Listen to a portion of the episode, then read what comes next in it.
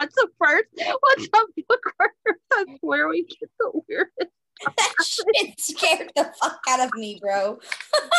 Oh my god! I was like, what? Well, hello, bookworms. That was a very interesting start to a podcast. Oh my god, that scared the shit out of me. I, I don't know if they heard that, but that was really funny. Okay, or have you started? Have you already started? Because I'm yeah, just still in shock. I'm talking. Okay. I don't, like I said, I don't know if anybody heard that, but the computer started saying this Zoom is being recorded. Apparently. What's up, guys? Today is Monday, and it feels like a fucking Monday, let me tell you. I've had a day with it, boys. I've had a day with it. Um, hope you guys are all having a great day, better than I am. Um, what has been up with me? What has been up with me? I have cool things coming for you guys in June. You guys aren't ready for it. I'm so excited. Like, holding it in this long has literally killed me, but it's gonna be okay. I hope you guys love it. um I'm starting to work on something new that I can't tell you about yet, but I will as soon as I can. And of course, Courage for Fools went live on the twentieth, and it is out into the world. You can get it on Amazon. It's on Kindle Unlimited. And I would love it if you guys would go read it, check it out, give it a chance. If you like it and you love it, I would love if you leave a review. If you don't leave a review, that's fine. If you don't like it, that's also fine. Um, I am just super thankful that people even read this shit. And yeah, I'm just thankful as fuck. And so, yeah, that's all that has been up with me lately.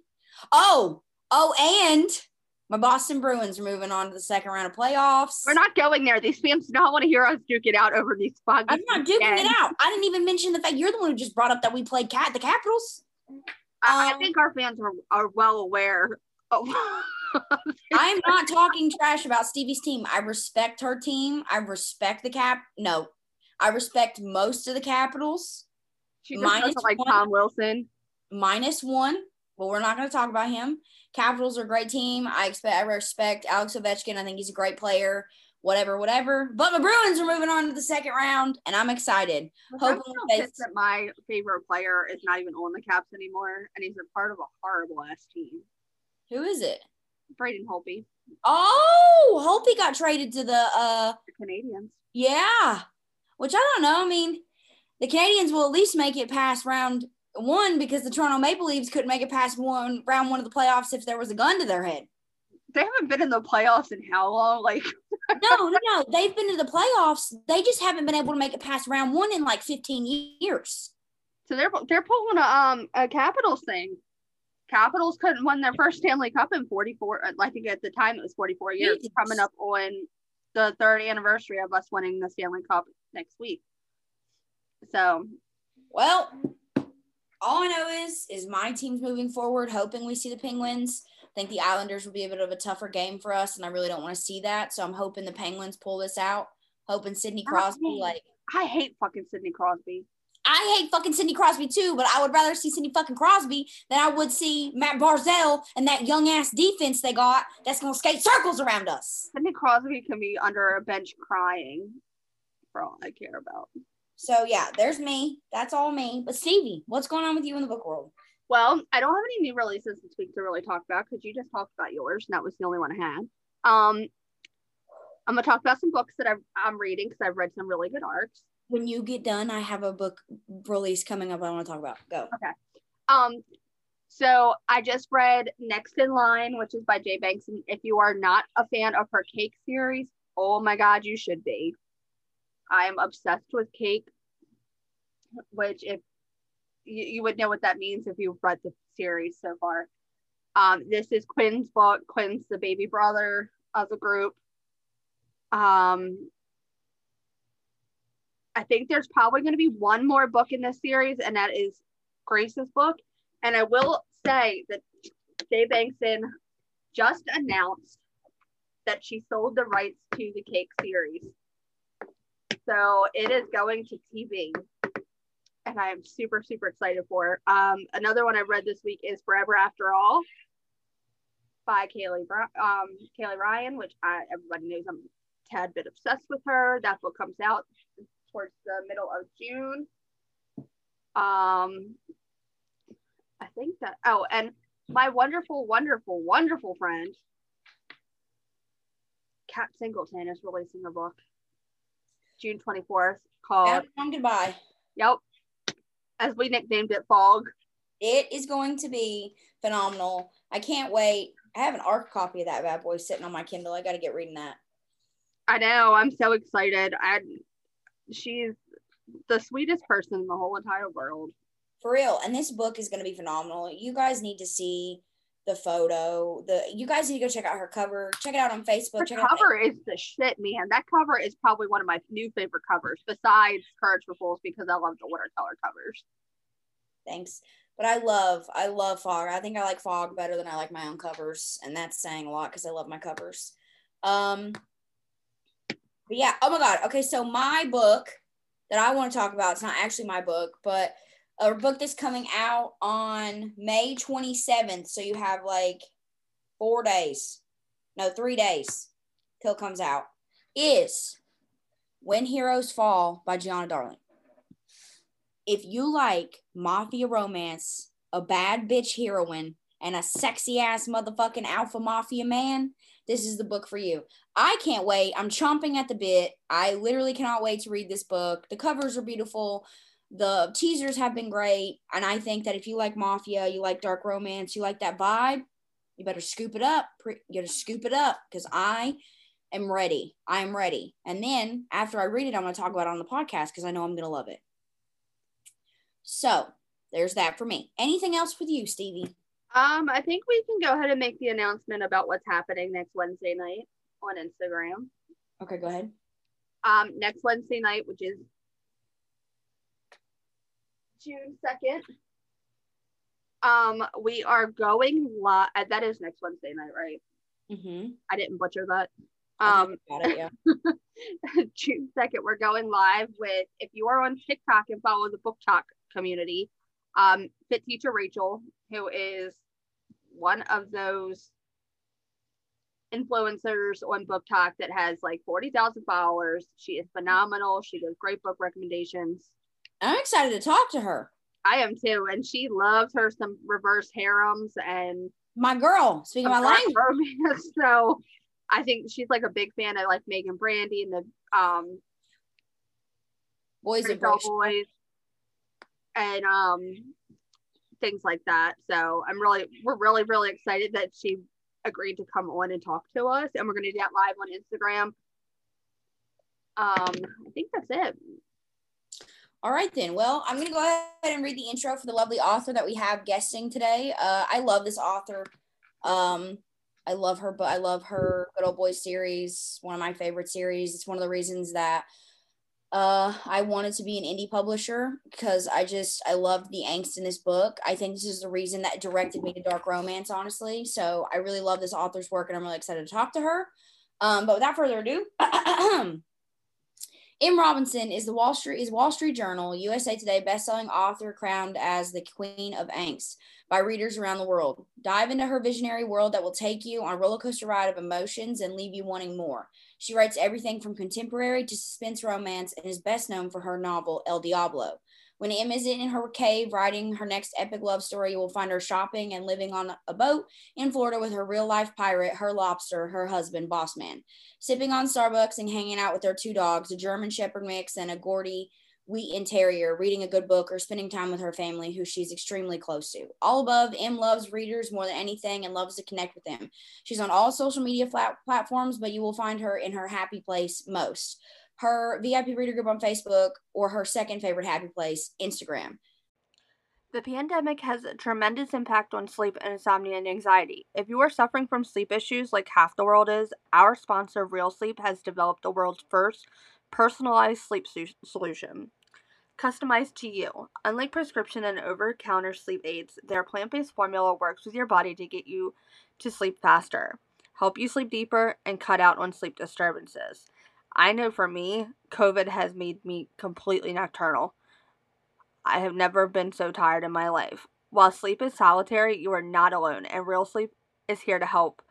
That's why we are teaming up with Real Sleep to give you twenty percent off your next purchase. Go to the link on our show notes and use the code POD to see why Real Sleep is the last sleep product you'll ever need. Oh, it's at the top. Thank you so much for joining us. Monica Robinson, welcome to the Bookshelf Boyfriends podcast. We're so happy that you're here. I'm so happy to be here. Um, how's your day? How was everything? You live in Florida, right? So how's the weather down there? It was actually a really, really beautiful weekend. Um, April and May are usually the best months to come to Florida because the humidity hasn't hit yet.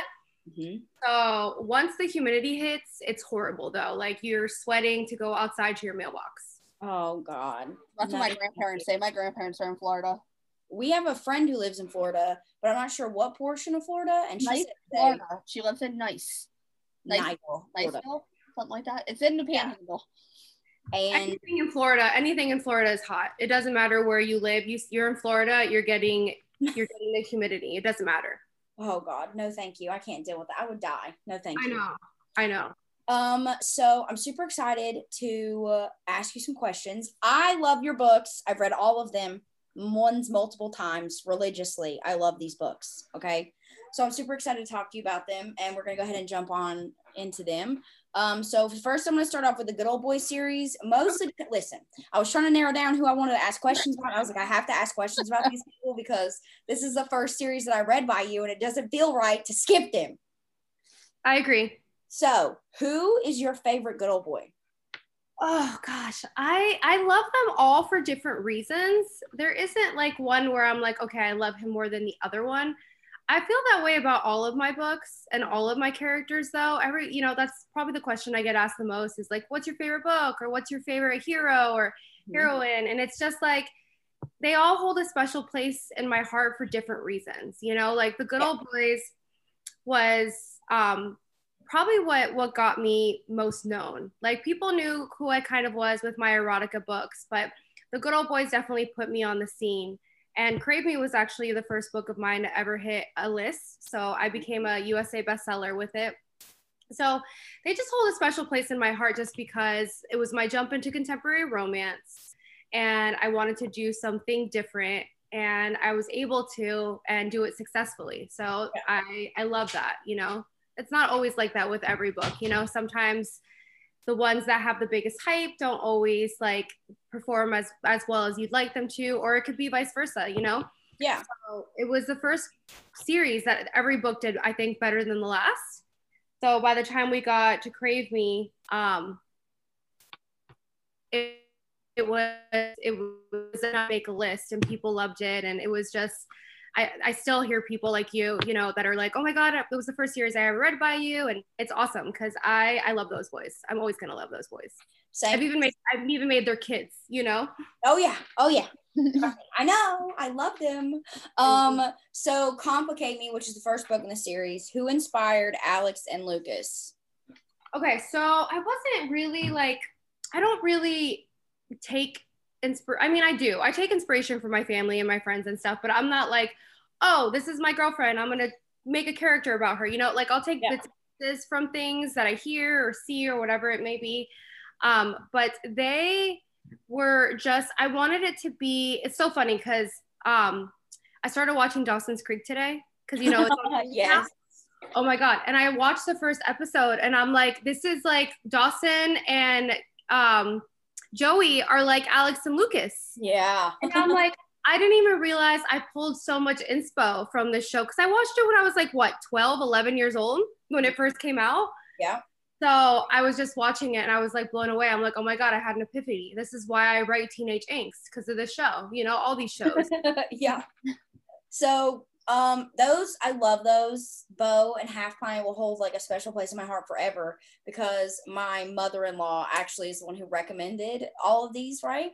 And so I read, I read, I read like fantasy young adult prior to that because I, I don't, I don't know why I had never even thought that this was an entire genre, but uh, she recommended them to me. Uh, and I was like, okay, started reading them and like midway through, I'm like bawling my fucking eyes out. Like, yeah. Yeah, I get the most crap for Lucas just because everything that he put Alex through. Yeah. But like, I don't think people, I mean, I'm sure people do realize, but he was, they were like fifteen, you know, sixteen. Yeah, like, I thought it was so accurate.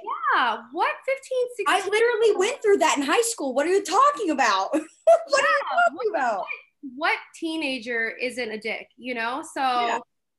So it was just, it, I wanted to stay like true. Am I allowed to cuss, by the way? I didn't yeah, know. Oh, yeah. I, I wanted to stay, I didn't know if you guys were going to like beep me out. No, no, no. Um, I didn't, I wanted to stick true to like, it, it was kind of like a coming of age situation. So yeah. I wanted to stay true to like all the just uncomfortable, weird crap that we go through when you're that age, you know, especially when you're starting to like a boy. And it's a boy that you've known all your life. You're just yeah. like, what do I do with all this? You know, teenage boys are dickheads. Like that's why yeah. I, don't, I don't people understand. Like teenage, and I feel like because um, maybe like if an older person, like an older like people are reading it, right? They're thinking of teenage boys from like their perspective, right? But teenage boys are manipulative dickheads, okay? Yes. Like, so, like, for real. So I thought that, and not that I think that Lucas was terrible, because I think he did everything that a teenage boy would do. Like, what teenage boy knows what he wants? Like, like I give him creds for knowing, like, figuring out sooner than most men would. Yeah, so, and he didn't, and people are always like, oh, he treated her like a doormat, and it's like, dude. He didn't treat her like he treated every other girl. He treated her with respect. Yeah. And that's As why I mentioned, she's the one who went off and almost, you know, whatever. She's yeah. dated, she dated people too. So it was like, whatever. I love this book. It made me cry hysterically. And then I was like, yep, I'm just going to download all the rest of these in this book, in this series. And we're going to, we're going to go on an adventure. Um, so Forbid Me is Lily and Jacob. Now, when I tell you that when I was reading The Good Old Boys and I got to the end of that book, or actually there's a piece in the middle that I'm not going to spoil, but kind of like gives you a, uh, like an inclination of who's going to be next. Uh, my jaw was on the fucking floor.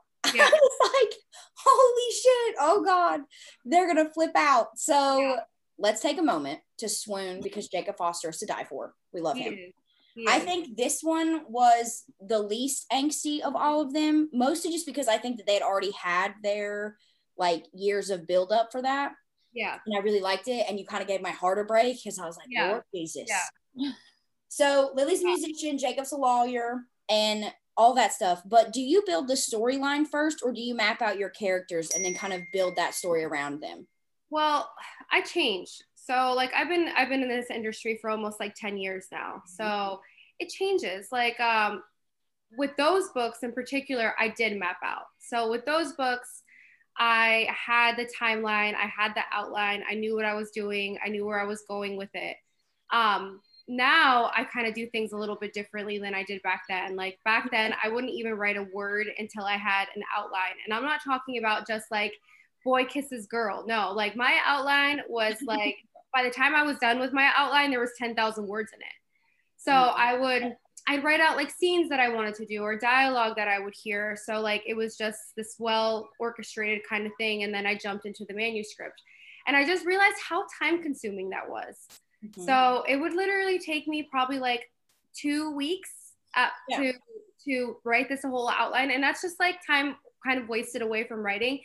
But I didn't realize that until later. So like now, Um, I start writing, and then once I, once I'm to the point where like, okay, I've built enough character development, mm-hmm. now I need to get to the story.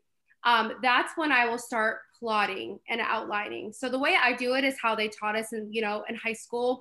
Yeah. I think it's M L A. What's I think that's what it's called. Yeah. Where like you have like, M L A, and then you put, like little categories underneath, and that's yep. how I do it. All right, cool. I mean. I mean, what I mean, I'm literally that plotter. I don't even care. I don't care. I'm gonna plot till I die. I don't even give a shit because I have the worst case of A D H D in the entire fucking world. And if I do not, I'm screwed. I'm fucking screwed. Yeah. I don't. That's so, how I used to be. But then it's like, I don't know, you kind of just get comfortable with your, you know, your own crafts. And like, yeah. I'm twenty-six, seven books in. So like that did not start. I probably started doing that within like the last two years. Mm-hmm. Um, But before that, it was like major outline where I'm like, like I said, two, three weeks I was outlining and I'm like, okay, well, and then I would start writing. And then now it's just like, nah, I, I can, I can do it another way around. Yeah. Cool. Well, good for you for finding something that works for you. Yeah. I'm sure um, it'll so, change. It always does. it'll it'll, yeah, shift it'll change. I may go back, you know, like it's just for right now, that's what I'm doing. Yeah. Okay. So Undo Me, which is Dylan and Aubrey. this book had like the best twist ever. And for two seconds, I was afraid we were not going to get a happily ever after. I and know, I was like, I know. I'm going to kill this woman. I was like, I'm so upset. That so, was probably one of my best plot twists. I loved it. That's I loved cool. that. I was like, oh my God, this is not happening. And my poor husband, right? So I'm very like involved in books I read. So like, I'm like running around the house and I'm like, oh my God, I gotta tell you what just happened in this book. He has absolutely no idea who these people are. And I'm like explaining these things like in depth. And I'm like, is that not the craziest thing you've ever heard? And he's like, yeah, I, yeah, I guess. Yeah. It's like, thanks for listening. Um, yeah, that's, so- how, that's how Ben is now, even me with me writing. Like I will passionately be speaking about like a scene or my characters or something. And he's like, you do not realize that these are not real people to me. You know, he's like, yeah. I don't have the emotional attachment you do. So when you're like so excited about telling me this, they literally are imaginary people. So like, to me, he's like, I, I don't, I don't see it, but that's exactly why he, that's why he was like, you need to try to write a book. Yeah. Because he's so passionate about the books that you read. He's like, I bet you, you could write a book. And that's really where it came from, because I was like you, where I'm like, I was running around the house, you know, reading books, and it just so emotionally invested, you know, with these stories. So I get it. So uh, they, I think this book was true, high angst, high, we were running high. Yeah. So what book do you think dubbed you the Queen of Angst? I would probably think that one, that one and Crave Me, or just because Crave Me w- with the storyline and like oh. what, what it entailed, because addiction is hard. Yeah. With um, Undo Me, it was, it was definitely the plot twist. And it was the one where like you get to a certain scene, which I'm sure you guys know what scene I'm talking about. Yeah. By yeah. the time I was done writing that scene, I had to step away from the book. I'm like, I had to take a break because I felt like I had gone through that, you know? Yeah. So I think that's definitely the book that kind of got me like the Queen of Angst name. And then after that, it was like every hero that I wrote was just kind of like one upping one upping each other. Yep. So I think why my books got angstier and angstier and angstier, because it's just them, you know, they come out and they're like, all right, well, I want to be better than your last book. What can I do to top that? So kill your readers. That's basically yeah, exactly. what you're going to end up doing. Yes, exactly. So Crave Me, speaking of Crave Me, this is my yeah. favorite. This is going to go down as like, it's on my shelf. It's sitting over there. It's looking very pretty. Um, this is going to go down as like probably one of my favorite reads of like all time. Austin Taylor, mm-hmm. ride or die, is the love of my life. He is my husband. I love him. No, but no book boyfriend will ever take that away from him. He was a so, good He's so good. So I love this story and I love this character, and I reread it like every month. When you were writing, you know, Austin Taylor and his gal Briggs, who I also love. Mm-hmm. When you started to know, like, when did you start to know that you wanted El Diablo to be next? Like, you wanted to tie those into there. Like, like when you were building her characters, was the plan always yeah. to have Martinez be related to her? No, no, no, no, not at all. So I knew, I always knew what the storylines were going to be. Because mm-hmm. like I said, I plot. And with the Good Old Boys, they are very heavily entw- inter- entwined, you know, oh, they're yeah. very, very heavily. So by the time I got to the last book, it was like, people were like, oh my God, what are we, what is she going to show in Crave Me? Because I've shown so much of Austin in the other three books. And they're all happy now. So yeah. what do you do? Yeah, exactly. So with Crave Me, I always knew that he was going to be an addict. And I always knew that him and Briggs were going to meet that way. Yeah. So I always knew that she was going to be, I don't want to spoil her, but I always knew who she was going to be as the heroine yeah. and who he was. But I did not know that she was going to have an uncle like that. Ooh. Like I knew that she was going to be, I knew how they were going to meet mm-hmm. and I knew that she was going to be doing what she was doing, but I did not know the connection that it was going to be until to Martinez until I started writing it. Yeah. So once I started writing it, I realized how I was going to set up her story. And like pretty much immediately when Martinez came into the scene, I knew that I was like, okay, this is not where it's going to stop. He's going to get a book, and that was going to be my jump into mafia. Yeah. So that was my first book into any any shootings, any violence, any like tortured hero. I mean, they were all kind of tortured, but like, yeah, just, you know, mm-hmm. where like he's kind of the villain, but he's not because he's the hero, but he kind of is the villain because just yeah. the infamous so, anti-hero is my yes, favorite. Yes, yes, exactly. He was the anti-hero. So yeah. I knew pretty quickly with Briggs, once I got to him, that he was going to have his own book. So then when I realized that, that's when I added him more to the Crave Me storyline, and readers kind of got like an emotional attachment to him. I knew the way I was going to have his storyline play out too, like as soon as kind of it came, at least with the plot twist and how yeah. it all turned about. Um, but yeah, so that's how he came about. And he was just, it was probably the easiest book I've ever written. And it's long, like El Diablo, I think ended up being like one hundred forty-five thousand words. Mm-hmm. So that's like five hundred pages. Oh yeah, it's a yeah, lot. So, but it was it's easy to read when they're good. Yeah, so. yeah but, and he was such a vicious character, you know, like yeah, everything he's about him. Savage. Yes, he was savage, and he's actually one of my most loved heroes of of all time. Him and Creed kind of battle it out, but um, Martinez, it's just like it was like you were rooting for him. You know, he was yeah. doing all these shitty things, but you were still rooting for him, and you still wanted him and Lexi to work it out, and you still. Yeah. Like he was a bad uncle, but you understood why he was bad, you know, like. I'm funny right now, when I was in that book, I was like, I'm gonna kill this man. I hate this yeah. man. Mostly just because I loved Austin so much that it he affected Briggs so much that yeah. I felt like that was the reason why they had some problems. And I was like, I'm gonna kill this man. I hate him. I hate him. Yeah. But then I read his book and I was like, ah, fuck. I know, I know, I know. It's so crazy too, because it's like, he was, he was bad. And people are just like, they they forgave him, you know, they were yeah. like, listen, it's okay. He's- Give him a good redemption arc and we're fine. Yeah, exactly. So moving on to the mafia world, since we're talking about it. Also, I just want to give an honorable mention to the fact that I could not fit in somewhere about Creed, who I love, by the way. Okay, yeah. Let me just clarify that I do love that man. Um, so it's safe to say you know how to write a mafia book. They're super good. So did you do a lot of research prior to writing El Diablo and El Pecador? Well, those, see, I grew up, my dad was very much, he thought he was James Bond. Okay, cool. My dad too. So, right? So I grew up watching all that, like all those movies, like James Bond and what was the Harrison Ford guy? Indiana Jones. Indiana Jones, yeah. Yeah. And like, I grew up on all that. The, the Godfather, Scarface, like it was just how my, me and my dad bonded. We watched movies like that.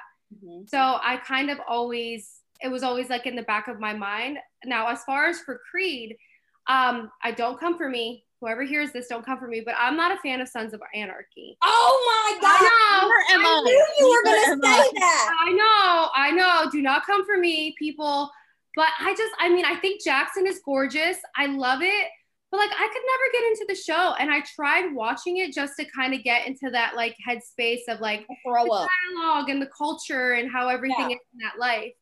And like, I wa- I'm, I kid you not, I watched like four episodes and I'm like, this show sucks. Like I could not. You I didn't even get better. to the good part. I think it would have been better had it been on H B O.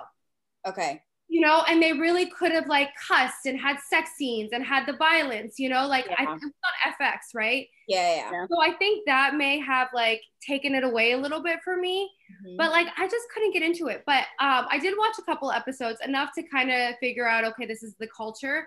Mm-hmm. Um, so Creed was kind of, kind of like Jackson was kind of the inspo for Creed. Mm-hmm. But as far as like more research, I, um, I read a couple books kind of like in the M C genre, but I kind of like to stay away from that just cause, you know, it could mess with my writing and whatnot. Yeah.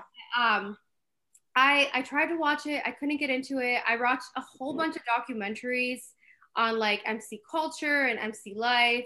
Yeah. Um, I actually talked to a couple people that were actually part of an M C and were, you know, living that life and now they don't live it so much, but like, I kind of did research that way. Yeah. Um, but yeah, he was, he was, he was, he was Creed. I love you know? him with a fiery passion. I love yeah. him. I actually have a t-shirt that says Team Creed. Yeah. That. And then for Christmas. So listen, so the first year, like, understand that the first year of dating my husband, right, is the first year that I had met like his mom and stuff, obviously. And this in this in this first year is when she recommended these books, right? So it's our first Christmas coming up, and I'm trying to like get like the best Christmas present possible because obviously you want to woo your mother-in-law, right? Yeah. And I bought her swag from Euro. I bu- I'm not even joking. I bought like half the fucking store, and I gave it to her for Christmas. Dude, I'm gonna go down as the best gift gift in the fucking house because of that. Because I was the only person, I'm the only other, uh, she had, they have, Dallas has like three siblings, two siblings, but I'm the only one who like reads heavily like that and the stuff that she reads. So I was like, I'm going down as the best gift giver in this fucking house. I and, love it. Um, so El Diablo, this is a pretty iconic book for you. I feel like anytime that I mention your name, they're like, oh my God, El Diablo. And I'm yeah. like, yeah. So it's been my, it's been my bestseller of all of my books. I mean, it made, I think, forty on U S A Today. So it's been my best selling. No book, no book has ever come close to Martinez. And like, I think back on like the storyline, and I'm like, okay, the storyline was pretty epic. But in my opinion, I thought El Santo and El Pecador was better. I not not me. I don't say better. Actually, and that is actually one of like probably my least selling books of all time. So I don't know why. I don't know why. I love El Salvador and El Pecador. I love that whole story. Listen, yeah, there is just something I love about an age gap like that that just yeah. makes me want to die. So yeah. I love those. But um, it has one of the most epic twists like I've ever seen. I in agree. Book. I think Mount so. I think was on too. The floor. Um, so. What was that, like, in El Diablo, the twist that's in that, right? Was that something you had planned from the beginning? Like, you knew that from so- Right from the beginning, I always knew how I was going to tie that together. Oh. And it's really funny because, like, I went, I, like, even now, like, I'll read reviews randomly. Um, and what people thought I was going to do with that storyline, like, mind-blowing to me. Like, with the incest stuff. Yeah. And I'm just it- like- I could, I guess I could see why people would think that, but I'm like, yeah. I, I mean, I push boundaries, but I don't, I, I don't push that boundary. Yeah. So it was interesting to me to see the reviews and how people thought that's where I was going with it. And I'm like, oh God, no, no, no, no. Dude, when I am turning out, I was like midway in that book and we were about, he was about to drop that bomb. Like we were about to find out or whatever. Mm-hmm. And I'm like reading and I'm like sweating. I'm like, what is happening? I'm like, what is yeah. happening? And you got to understand that when I read your book, when I first read your books, right? Fletcher was so worried about me because I was like in bed, like sobbing, like I'm like crying my eyes out. And he's like, are you, who died? Are you okay? Like that's no pretty, that's pretty standard for me. Yeah, like no, just these books kill me. So we're gonna shift gears from the angst because you have decided to jump into the rom-com genre, and uh that I should know that's been super fun for you. But Stevie has actually, she's gonna take the first questions for the first book in the Playbook series, which is The Kiss. So I'm gonna let Stevie take those questions. Okay, this is one that I actually reviewed too, so good. Um, so you stepped away from the angst and went into the rom-com genre. Was that tough for you being on the lighter side? Okay, so twenty twenty sucked for all of us, right? It's yeah. like, it will forever go back, go down in the history of the worst year ever. For real. So, um, I started writing from the first verse until the last lyric, which is the Life of Debauchery duet, um, with my rock star. Yeah. And that book has so much emotional depth and like a lot of the heroines' point of views are very poetic and lyrical and so deep. And it was honestly because of what I was going through with COVID. Yeah. So like I, I put right when COVID came out. So like nobody really knew what it was. Everyone was freaking out. You know, we were going on lockdown. It's like everyone, you know, everyone's like, what's happening? Yeah. So I just, I put all of my emotions into that story. And then from there, um, I jumped into um, Mafia again with Sinful Arrangement. And then after that, I was just like, nobody knew what this year was going to lead to, you know? So I'm like, I can't, I can't do another twenty twenty again. Yeah. And that was my, that was, that's where it came, where I was like, all right, I got to do something different. I want something lighter. I want something happier, funner, just because the, the books that I write are really emotionally taxing. So like by the time I'm done, I'm just like, all right, I'm done. I don't even want to look at my computer. So I wanted to do something different and I wanted to jump into something lighter. And I know people coming out of twenty twenty, they, they want to read the lighter stuff right now. Yeah. Um, so I just kind of wanted to try it and see how it would go. With Forbid Me, I kind of, I kind of tipped my toe in a little bit with the rom-com because yeah. of that storyline. But this was like the first time that I was actually jumping into a story that is comedy driven and not doesn't really there's not much angst or conflict in it, um but I do have a little bit. And it, it honestly is have both of these books, The Kiss and The Fling, have been the easiest books I've ever written. It they take me like, I think I wrote The Kiss in like six weeks, The Fling I wrote in like four. Um it's just it's so much and so much of an easier headspace to be in. And it's so funny because I like I went back and like I go through my playlist to see if I'll pull anything, and like I could not find anything. And I'm like, I don't even, my husband always makes fun of me because he's like, why do you listen to music that makes you like want to kill yourself? And I'm like, that's, the, that's like the mental state I need to be in. Me. To like write these angsty books, you know? Mm-hmm. So like I went back to look at my playlist and I'm just like, oh my God, I can't use any of this music. So that was a little bit harder, I think, more than anything, to try to find like the groove of like what to get inspired by musically. Yeah.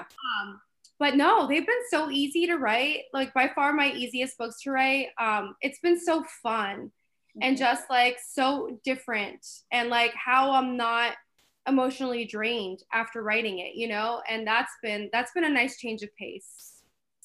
Awesome. I'm happy for you. All right, Stevie, next question with that. Now, we do know that you get a lot of your inspo from your trips and yeah. things like that. So did the Tennessee trip sway you into doing this, or did you already plan this out? I already knew that I was going to do a book in Tennessee when we went a couple years ago for a family retreat, for um, my husband's family retreat. They you went do- to Gatlinburg, right? Yeah. Yeah. We went to Gatlinburg, Pigeon Forge. That's where we were. Representing um, hometown. What yes, I love Tennessee. Uh, Tennessee has a part of my heart. Like, I love Tennessee. So I knew that I would always, I wanted to go back there and like do a story. So then when I knew that I was going to be jumping into the Playboy Pact, which I got inspiration just by watching a movie, um, I was like, I'm gonna, I, I'm gonna do this. So, and then that, it moved pretty quickly after that. And I'm like, okay, well, this is where I can, I can put the, I can make the Playboy Pact in Tennessee, since I've always wanted to do that. So then we went back to Tennessee so that I could get inspiration. So that. that trip that you guys have seen, I already went there knowing that I was going to write these books and I wanted to get like more inspo. Okay, I love that. That's a vibe. Um, yeah. So the next book in the series is The Fling, which is Sage and Ashton. Yes. Uh, which is coming out yes. very soon. Yes. So it will be out when people hear that. this. Yes, yes, yes, it will be out when you guys hear this. Yeah, oh my God, I keep forgetting that we po- we do these earlier. Shit. I'm gonna love it. So, um, Sage and Ashton, these two are magic. I love these two. Yeah. I love their storyline. So, how was it writing a single mom?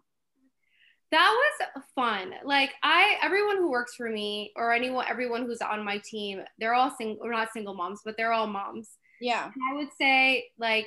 I'm I'm Spanish, so all of my cousins have babies, mm-hmm. and like we're very family oriented, and we so like I every I think I'm the only one actually out of like my cousins that doesn't have kids. Mm-hmm. Um, so like I'm always surrounded by women who have kids, and it's just so funny how they're they all think the same, you know, like the mom guilt, mom mode, like, mom life, and like yeah. mom time, and like just like. How it's like you get them alone and it's like it's wine and it's like they're all just kind of have that like fun kind of like anytime I've gone out with my cousins and stuff, you know, they'll talk about the kids and how exhausting it is and how rewarding it is all at the same time. So like I wanted to capture that with Sage and show that she was like a really good mom. Yeah. Um, and I didn't think that there was, she was going to have twins. That just kind of happened as I was writing. Um, she she was like, okay, I'm pregnant with twins. And I'm like, all right, so this is happening. So I knew she was like, one step closer. I know when you're gonna have twins though. I know in your reader group, everybody's like one step closer to triplets. I know, I know. I have absolutely no idea where that came from. I just know that I see people post about it all the time in your reader group. Yeah, it's from a reader who has um who's just like pushed that narrative. I don't even think it's just me. I think she's done it with other authors too, where she she wants triplets. Yeah. And I just I'm even like in a fictional character, three kids is a lot to do to somebody. You know oh, what I yeah. mean? Like at Ooh. one time, like I felt bad for Sage because she had two kids, but she had like a very good like. support group with her family and her friends, so she was okay, but like three kids to give to somebody that at once, that's just like that's I don't know if I could do that. Nuts. Yeah, no thank yeah. you. I hope that no um so how do you balance keeping things funny but giving the story like a romantic spin with that little bump in the road that everyone kind of loves? Yeah um well, with rom-com it's a little bit different because it is like there is romance but it's like there's comedy in it too. Yeah. So I think it's honestly easier to come up with like witty dialogue and funny things mm-hmm. more than it is to come up with feeling. Yeah. Like writing emotional stuff is heavy, you know? So like with, with rom-com, it's just like a breeze to me, I think. Yeah. All right, cool. So that wraps up the questions that we have for you. But the last question we have for your books is, what's next for you? After um, I finish the Playboy Pact, which is what I'm doing this year, right now I am working on Falling for the Villain, which is my co- my collab with Rachel Van Dyken. Woo, we love those. This is in June. Mm-hmm. And then I have to finish up the Playboy Pact, which is The Catch, and that releases in August. And then The Lover, which releases in November. Yep. And then next year in February, I will be jumping back in to Inks. And it will be, I know, I'm excited. I'm, I miss it. I didn't think I would miss it. I thought I would need a break from it. But yeah, like yeah. the thing, I started missing it where I'm like, where's the drama? Like I, I, need, I need something. Somebody make me cry. Yeah, exactly. So I do miss it. I didn't think it was going to happen this soon, but I do. So um, I will be jumping back into Inks in February. And that is going to be my second chance, um, best friend's little sister, Uh, billionaire. I know that's a lot. Billionaire kind of vibe. So like they are, they all grow up together, mm-hmm. and he obviously can't cross boundaries because she's, you know, the brothers, yeah. the sister, and all that. And then so they'll, there will be a little bit of storyline when they're like teenagers, but then they're going to drift apart and come back together like ten years later. And by that point, they're going to be like in their thirties, and he's going to be like one of the richest people in all the world. Yeah. And super, super like successful C E O. It's actually going to be my first billionaire that I write. Um, like I have written guys, that wealthy guys, but it's either been because like mob ties or whatever it may yeah. be. So this is like my first like C E O kind of hero. So I'm excited about that. Um, but it's going to be super inksy. I'm going to try to make it like my most inksiest book. We'll see how that, how oh, well that, that actually pars up. But, um, and then next year I will be jumping back and forth. So I'll be releasing two inks and two rom-com. Okay, cool. That's a cool little balance, I think. Yeah. Yeah. Get it out for yourself. I like that. Yeah. So moving on from reading your reading question from these questions, Stevie is going to take reading questions about things that you like to read. Okay. This is my favorite part. What is the first book that ever made you cry? Oh, God. This is important. This is payback. It's payback. Oh, my God. The Child Called It, I think is what it's called. I've never read that book. Hold up. Oh, you probably read it. I think they made us read it in middle school. Hold up. It's got yes, like a little kid on the cover of it. I think A Child yeah. Called It. I think it's what it is. I've read this book. I know what you're talking yeah, about. Yeah, everybody. I think they make it, you make you read it in like middle school. Okay, so there's that question. Yeah. Are you, um, who are some of your favorite authors to read? Paulina Simmons. I would probably cry if I ever met her. Um, she wrote the Bronze Horseman trilogy, yeah. which is books, historical romance. Um, um I would literally cry if I ever met her. Uh, I love her. I don't I don't get to read as much as I used to. Like I used to be such an avid reader, and I used yeah. to read. I was one of those people that read a book a night. So I would literally go through four or five books a week, like nothing, like that was a slow week. Yeah. Um, but now that I write, I don't get to read that often. So I don't really keep up with like who's releasing and what books are out. Like I can't remember the last time I read a book that wasn't The Bronze Horseman.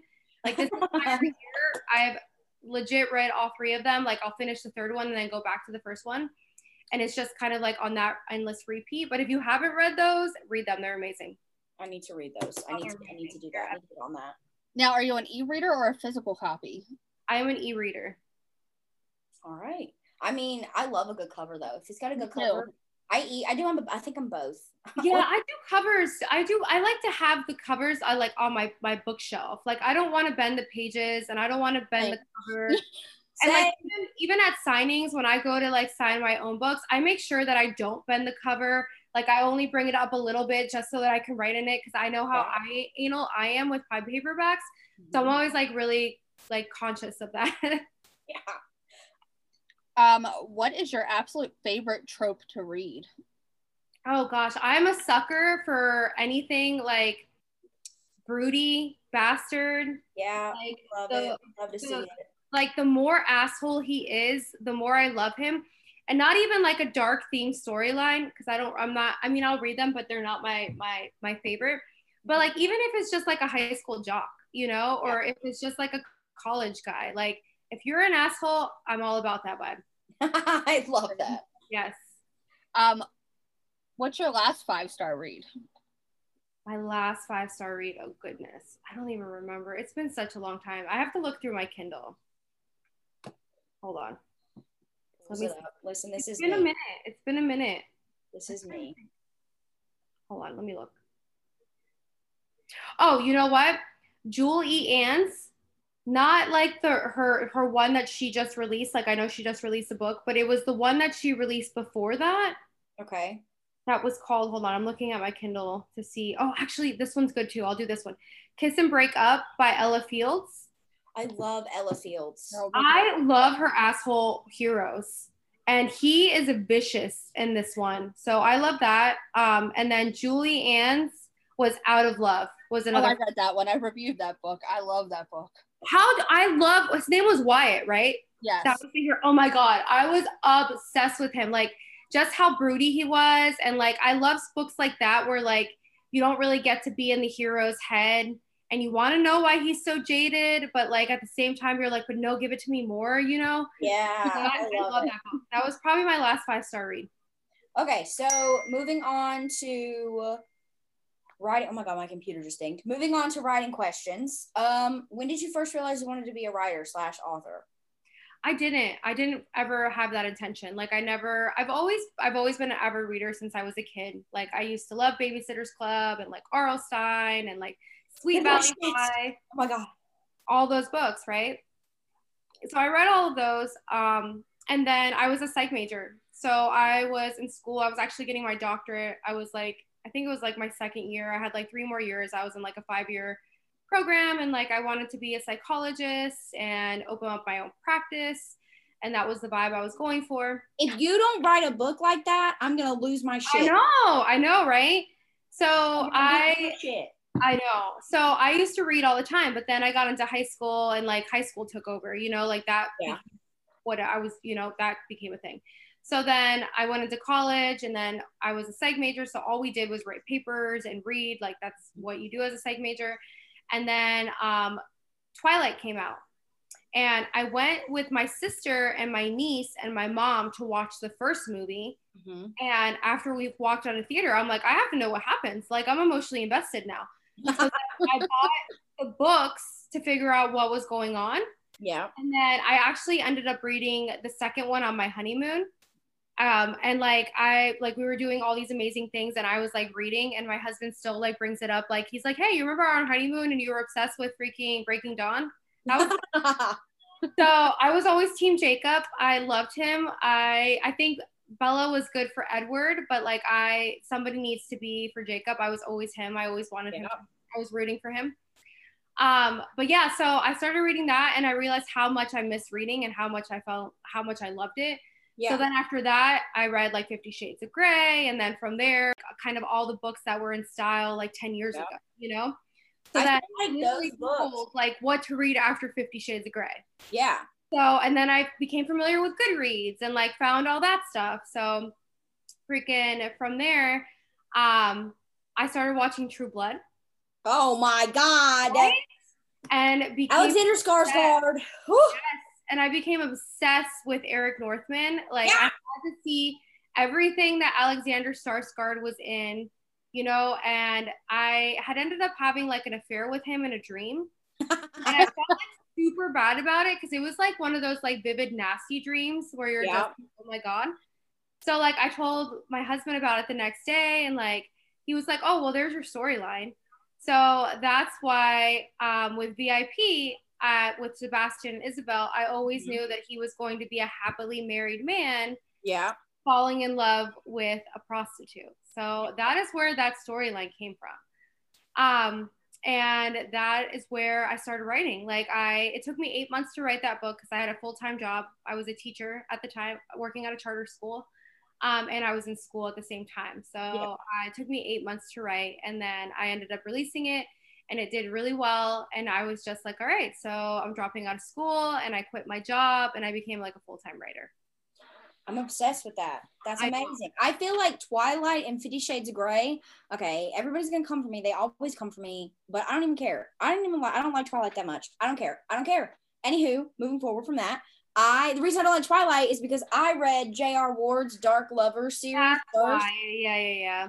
And there's nothing that can top those vampires. Yeah, you can't go from like a hardcore like vampire book to like Twilight, you know? I was like, what the fuck? And why is everybody so hyped right now? I literally watched, I literally read the other day about this man tying her up. Like, what are you talking about? What are you talking about?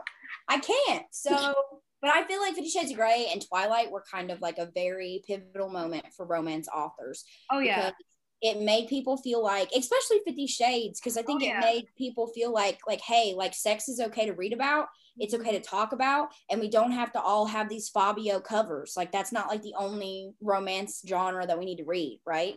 So I love that. I love that. So I loved it. I think it, it made moms come out of the closet and say, yeah. I read erotica, and that's so cool. Yeah. And like, the way that she did the paper, you know, the covers.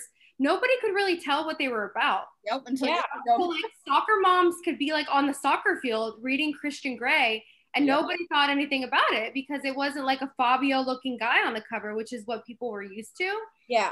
So she, E L. James, definitely painted the path for me. You know, like I, I jumped on the Fifty Shades of Grey train after that release. Yeah. Um, and it was when the market didn't have that many authors. You know, like things were so different back then. Yeah. So. Um, But yeah, she paved the way for so many of us. And I, if it wasn't for her, I don't think we would have had the, the outlook that we do nowadays, where women are like, listen, I read this stuff and I don't care what you think, you know? And I enjoy it. And, and I enjoy it. it. Yeah. I love it. And I'm, okay, so I came, so I'm a little younger. So I'm a little younger. Shut up. You're a lot younger. You're like, what, twenty? twenty-one. Yeah, we have like, I'm thirty-six. So I have like, you're, on you. It's not even that bad. Oh, I'm thirty-two God. And I still think she's a baby. She's a baby. I'm like, you have so much more life to live. Like, you have no real. I would not go back to being twenty-one if somebody paid me, though. Me neither. Okay. Right? Never. I'm a little younger, as I was saying. Y'all all like to rag on me for this shit. Anyways, I think that like my generation grew up a little bit more like sexually. Um, yeah. like sexually open, yeah. right? Because I mean, don't get me wrong, like there's always been people in the L G B T community for like ever or whatever, yeah. but I think that my generation, and I love my generation for that. Listen, we do some dumb shit sometimes, but I love my generation for the fact that we were the kind of people who were like, I don't care, like I'm bisexual, I'm gay, I'm a lesbian, like whatever. And we were so open about having sex and like being like, you know, whatever, because it's a thing that happens between human beings. Mm-hmm. So I really, so me growing up, I was always like, listen, I started on Wattpad, and I know good and damn well I should not have been on Wattpad at thirteen years old, but look where the fuck I am now. Mm-hmm. So yeah, I think these are great. I think it's great for women to like be like, hello, look, I read this shit and it's okay, because being sexually repressed is just not fun for anybody. No, it's not. And like, like I, I can't know who I am. And like mm-hmm. when the wives are like, oh, M. Robinson released a book, and like they take the kids because they know that they're going to get laid later tonight, you know? Exactly. And they're just like, honey, read whatever you want. I'll put the kids to bed. I'll give them baths. As long as like later on, you're showing me everything you learned in that book. Let's do this. Romance books are saving marriages. People. Yes. I've had, I've had, people, I've had husbands email me and thank me for starting their sex life again. Oh, I've had, I've made women pregnant, and I'm just like, I love that, you know, like I, I love that. So anytime anyone's like, or I'll have readers that'll be like, oh, I made my husband read your, read your book and he loved it. And he, he, oh, he learned something new. And I'm just yeah. like, I'm here for it. I'm like, I love that, you know? Like, I feel like all women after reading- I watched for some of those sex scenes, I'm like, you better be freaking using what I'm writing, because yeah. I watched three hours of porn for that, okay? That's my life! That's literally, I swear to God, we have like an author friend group, right? And our one of our, one of the friends were like, I'm having trouble with this sex scene. And I was like, here, let me send you a porn link. Like, watch this. Like, watch it. I swear right. it helps. I mean, like, do you got, do you remember when James Dean was a thing? Yes. Like, I have probably seen every James Dean porn that you can, then some of the really nasty stuff he does, okay? Because he's not always such like a lovey guy. Like, he does yeah. hardcore B D S M stuff. Yeah. That like, I was watching it with like my mouth open. And like, what? I'm like, what, what, it's like a train wreck where I'm like, I know that I shouldn't be watching this, but like, I'm watching it and I'm so yeah. here for it. Yeah. I literally wrote a character who was into like, uh, I can't even say it, but it's Japanese rope bonding. Yeah. Where like you get tied in different positions and like suspended in the air, right? So the the the porn for that shit is insane. Dude. ten out of ten, don't fall in that rabbit hole. Dude. That's crazy.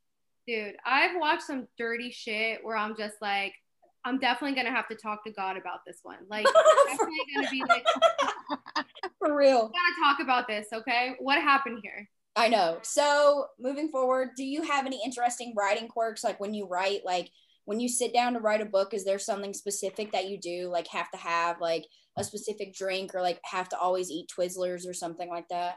I have to have coffee. So like I have to have some sort of like stimulant, whether it's like coffee or Monster or Red Bull. Cocaine. Um, Kidding. That was a joke. Yeah. Like, yeah, like Diet Coke. Yeah. Um, uh, anything. And sometimes I'll have like sweets or like cupcakes. Usually it's just like a caffeine high. Music always.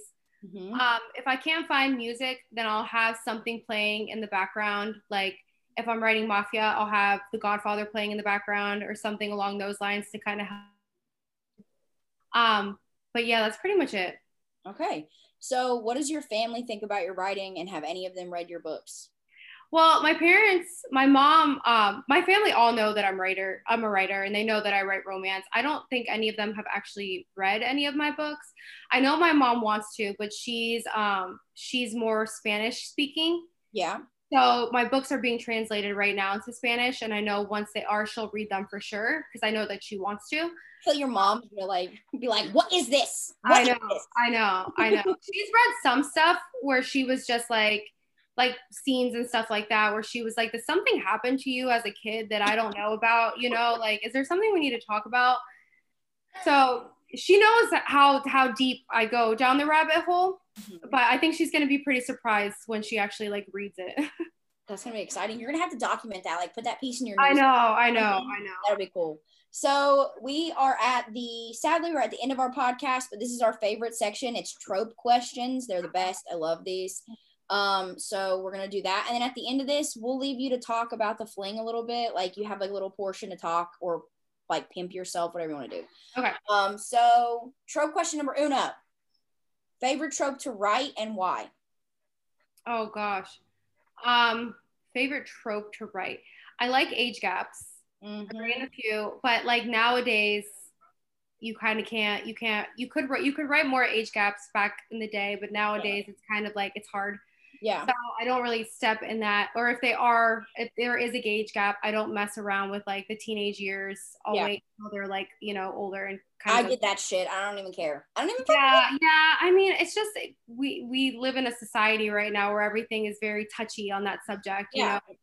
know? So, um, but I do, I do love writing age gaps because I feel like there's so much you can do with that. Yeah. And there's so much, and since I write inks, there's so much angst that, and there's so much push and pull that you yeah. can do that, you know, with that, with like the age gap and the well, maturity level and like all that stuff. The way that I feel about that is that this is all fiction, right? And yeah. so just like if you read a Stephen King novel, like people don't give him shit and they're like, oh, he's promoting you to go out here and like murder the fuck out of somebody, yeah. right?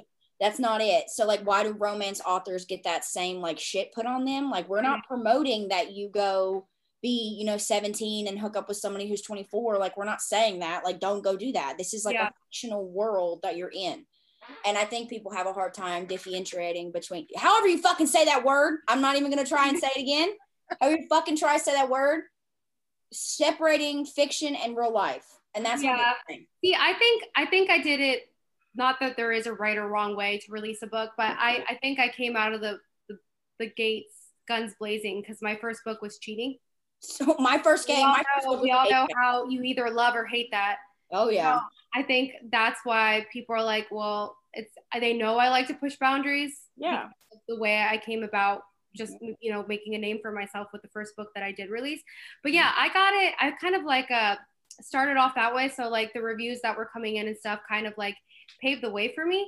Yeah. And I realized really quickly how bad people don't differentiate between fiction and real life, and like how some reviews will come for you where they're like, I think I, I've been called like I don't respect the sanctity of marriage, and like, yeah, some of reviews like that. And I'm just like, dude, it's a book. There has literally been people who write dark romance and have had like the fucking C P S called on them. Yeah. Like, they have children and they have C P S called on them because they write dark romance. It's like, bruh, we're it's two crazy. separate worlds here. I know. It's two so separate crazy. worlds here. It's so I'm just, I just, I, the way I feel about it is, is I'm just going to write shit. And if you like it, you like it. If you yeah. don't, if it's not for you, that's fine. Yeah. You want to leave a bad review because you don't like it, that's fine too. I mean, we're moving forward. Yeah. So uh, next trope question, I'm going to let Stevie take that one. What's one trope you would eventually like to write? Historical romance. We had this conversation. Yeah. Yes. And I just want to F Y I everybody that I am so on board for the storyline of yes. that historical romance. So I've had, okay, so when I was writing the I P, I, the storyline came to, to, to mind. Um, and it's uh, a Marine falling in love with a hippie during, during the seventies. So super taboo, you know, and like, of course I'm going to love that. Um, and super angsty because you can do so much with it. But yeah, I will eventually write it. I don't know when, I don't know. I, the timing has to line up with it. And that's like, I jump genres and I jump tropes, but I feel like that would be like a really, really big jump. Yeah. Um. So like, I have to kind of figure that out, but I eventually want to write it. Eventually I will jump in there. I'm here for it. Yeah. Um, what's one trope you'll never write and why? I don't think I could ever write incest. Yeah. It's not my vibe. I can't read books like that either. Not that I shame anybody for writing it, but I don't think I'll be able to go down that road. Yeah, there's no kink shaming on this podcast. You read what you want to. Yeah, sketchy ass shit. Sometimes I can't even say anything. I cannot. Dude, I've written. I've read the craziest. I mean, you you guys probably have read it, but the, the most craziest thing I've ever written was like bestiality, or not written, read, or yeah, read was a bestiality scene with a dog. Dude, I don't remember what book it was called, but the way the writer wrote it was like, I can't write that. I can't read this because it was, she wrote it so amazingly that you're like, no. Did I really just read that and enjoy? You know what I mean? Yeah. It's like, yeah, she like, she just did it such in such a class. Not that that's a classy thing to write. Yeah. Did it in like classy way where I'm just like, oh my no, God. The classy bestiality scene. I literally can't. That's insane. It's okay. I'm, I'm, gonna, I'm gonna find out the name and let you know what it is because it was popular on Goodreads. Yeah. Um, but yeah, he like it was like it was so bad and it was so disturbing. And the fact that I liked the book made me question my morals. I mean, technically, if you read shifter books, kind of the same thing. Kind of the same thing. But yeah. I'm not going down that road. You're having not him when he's not a wolf yeah. doesn't mean he doesn't turn into a wolf, you know? I guess my thing is I can't judge anybody because, listen, I love fairy porn. I read A Court of Thorns and Roses on the daily. I don't even care. Yeah. I don't even care. And they yeah. have, like, wings and a tail. So it's like, how can you even judge anybody else? I literally can't. So, and I ten out of ten recommend that. If you, well, I don't know if you read fantasy, but I know that you read Twilight. You should read A Court of Thorns and Roses series. It's so good. So good. And like I don't really read fantasy or paranormal. Um, I, I've, I've tried to. The only ones I've ever read were the Twilight ones. Mm-hmm. Um, but no, I don't really jump into that kind of storylines. I should though. I'm telling you right now that if you read A Court of Thorns and Roses, you will love it. The angst and the triangles and the alpha men in there, that dead. Who's the dead. writer? Uh, Sarah J. Maas. Okay. So there's like, I'll send you a link to all of them, but they are literally like chef kisses. I love them with my whole heart.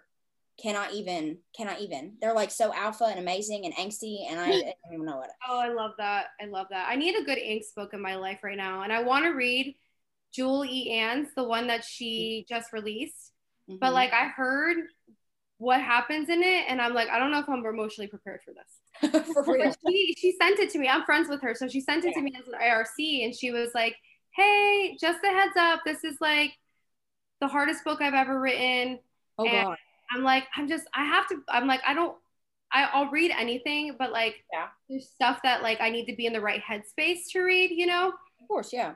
Um, so like, I need to find the right time to like ball my eyes out because I know what the storyline is, and I'm just like, I know I'm gonna cry really bad.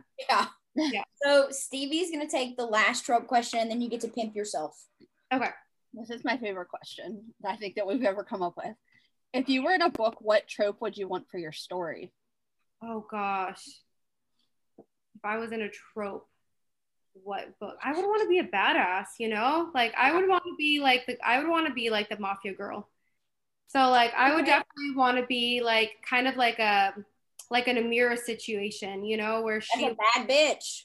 Female badass, where, yeah, like, men think that she's a man because she's such a badass, you know? Stevie's is billionaire. She wants a billionaire romance. Surprisingly, that's not even my favorite trope to read. That's, I'm going to go with that one. That's my second. That's my second. Yeah. I want to be in a reverse harem, enemies to lovers kind of situation. um, because there's just way too many people to choose from, and I would like to have all of them. So yeah, that's the best bet for me. However, that is the last of our questions on the podcast. Thank you so much for joining us. This has been super fun, and you're amazing. So I'm going to let you talk about, you know, a book coming up, and uh, yeah, you'll do that, and then we'll tell you goodbye. Okay. So my book that releases, or that it's out already, it is The Fling, and it is part of my Playboy Pack series, um, standalone within a series. So it is four boys who make a pact when they're sixteen years old to stay single and never fall in love. And each book is a standalone, but it's a standalone within a series. So each boy, each boy will have a book. Um, The Kiss, which is Leo, the one that actually initiates the pact and creates the pact. His book was The Kiss, and it's out. The Fling is Ashton and Sage, which is the one that I just released. And the first one was my Friends to Lovers rom-com. The second one is like my single mom rom-com, but kind of like missed opportunity, where like they they meet each other, but then something happens, and then they meet each other again eight years later. So it's kind of like second chancey in that way. Um, and it is my single mom rom-com. The third one is Fake Marriage.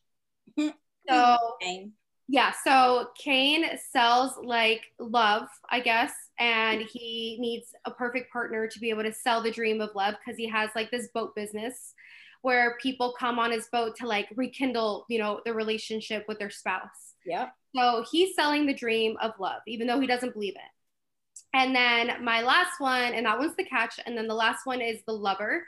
And he is like my um, gynecologist. uh, yeah, so he's my gynecologist rom-com, where like his, um, one of the girls that he's like been hooking up for with like the last decade uh, wants to have a baby. And she's going to get like artificially inseminated. And he's like, listen, you, we don't have to do that. You have my sperm.